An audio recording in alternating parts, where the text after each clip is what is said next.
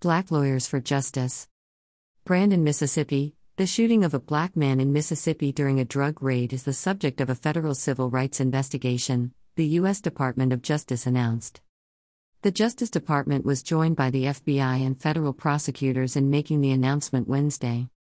The FBI Jackson Field Office, the U.S. Department of Justice's Civil Rights Division, and the U.S. Attorney's Office for the Southern District of Mississippi have opened a federal civil rights investigation into a color of law incident involving the Rankin County Sheriff's Office, the FBI Jackson statement read.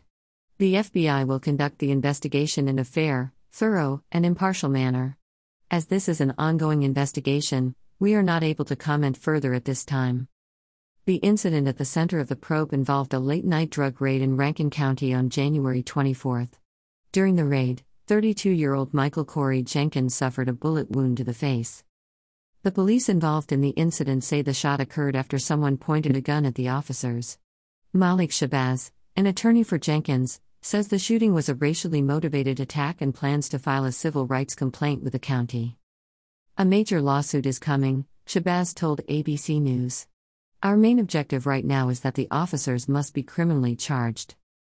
The Mississippi Bureau of Investigation also will be conducting an investigation. MBI spokesperson Bailey Martin did not immediately respond to ABC News' request for comment. The local authorities, MBI and others, are finally seeming like they're going to take the illegal actions of Rankin County deputies seriously. They have continuously done this over the years. Shabazz filed a notice of claim Thursday morning, as required by the state of Mississippi, and in 90 days plans to file a civil lawsuit. Jenkins claimed 6 deputies entered his residence. Eddie Terrell Parker also was in the residence and claimed officers did not have a search warrant and all officers abused the 2 men while handcuffed. Shabazz also represents Parker. These officers used and violated the laws of excessive force, illegal search and seizure, inadequate training and supervision against Rankin County.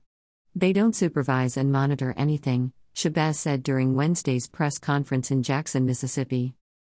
Jenkins was released Tuesday from the University of Mississippi Medical Center after undergoing 2 surgeries to treat mouth and head injuries, including the surgical removal of his tongue, according to Shabazz, who added Jenkins currently has trouble speaking.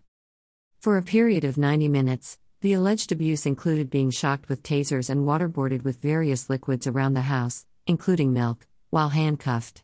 This abuse was before a gun was placed inside Jenkins' mouth and then fired, according to Shabazz. They sat there and pelted the men with eggs when they were on their knees handcuffed, Shabazz told ABC News.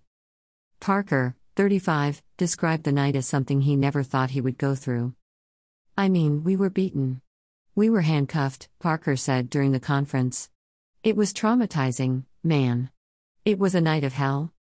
The Rankin County Sheriff's Department released a statement following the DOJ's announcement. Multiple suspects were taken into custody, and we contacted the Mississippi Bureau of Investigations to investigate the actions of our deputies.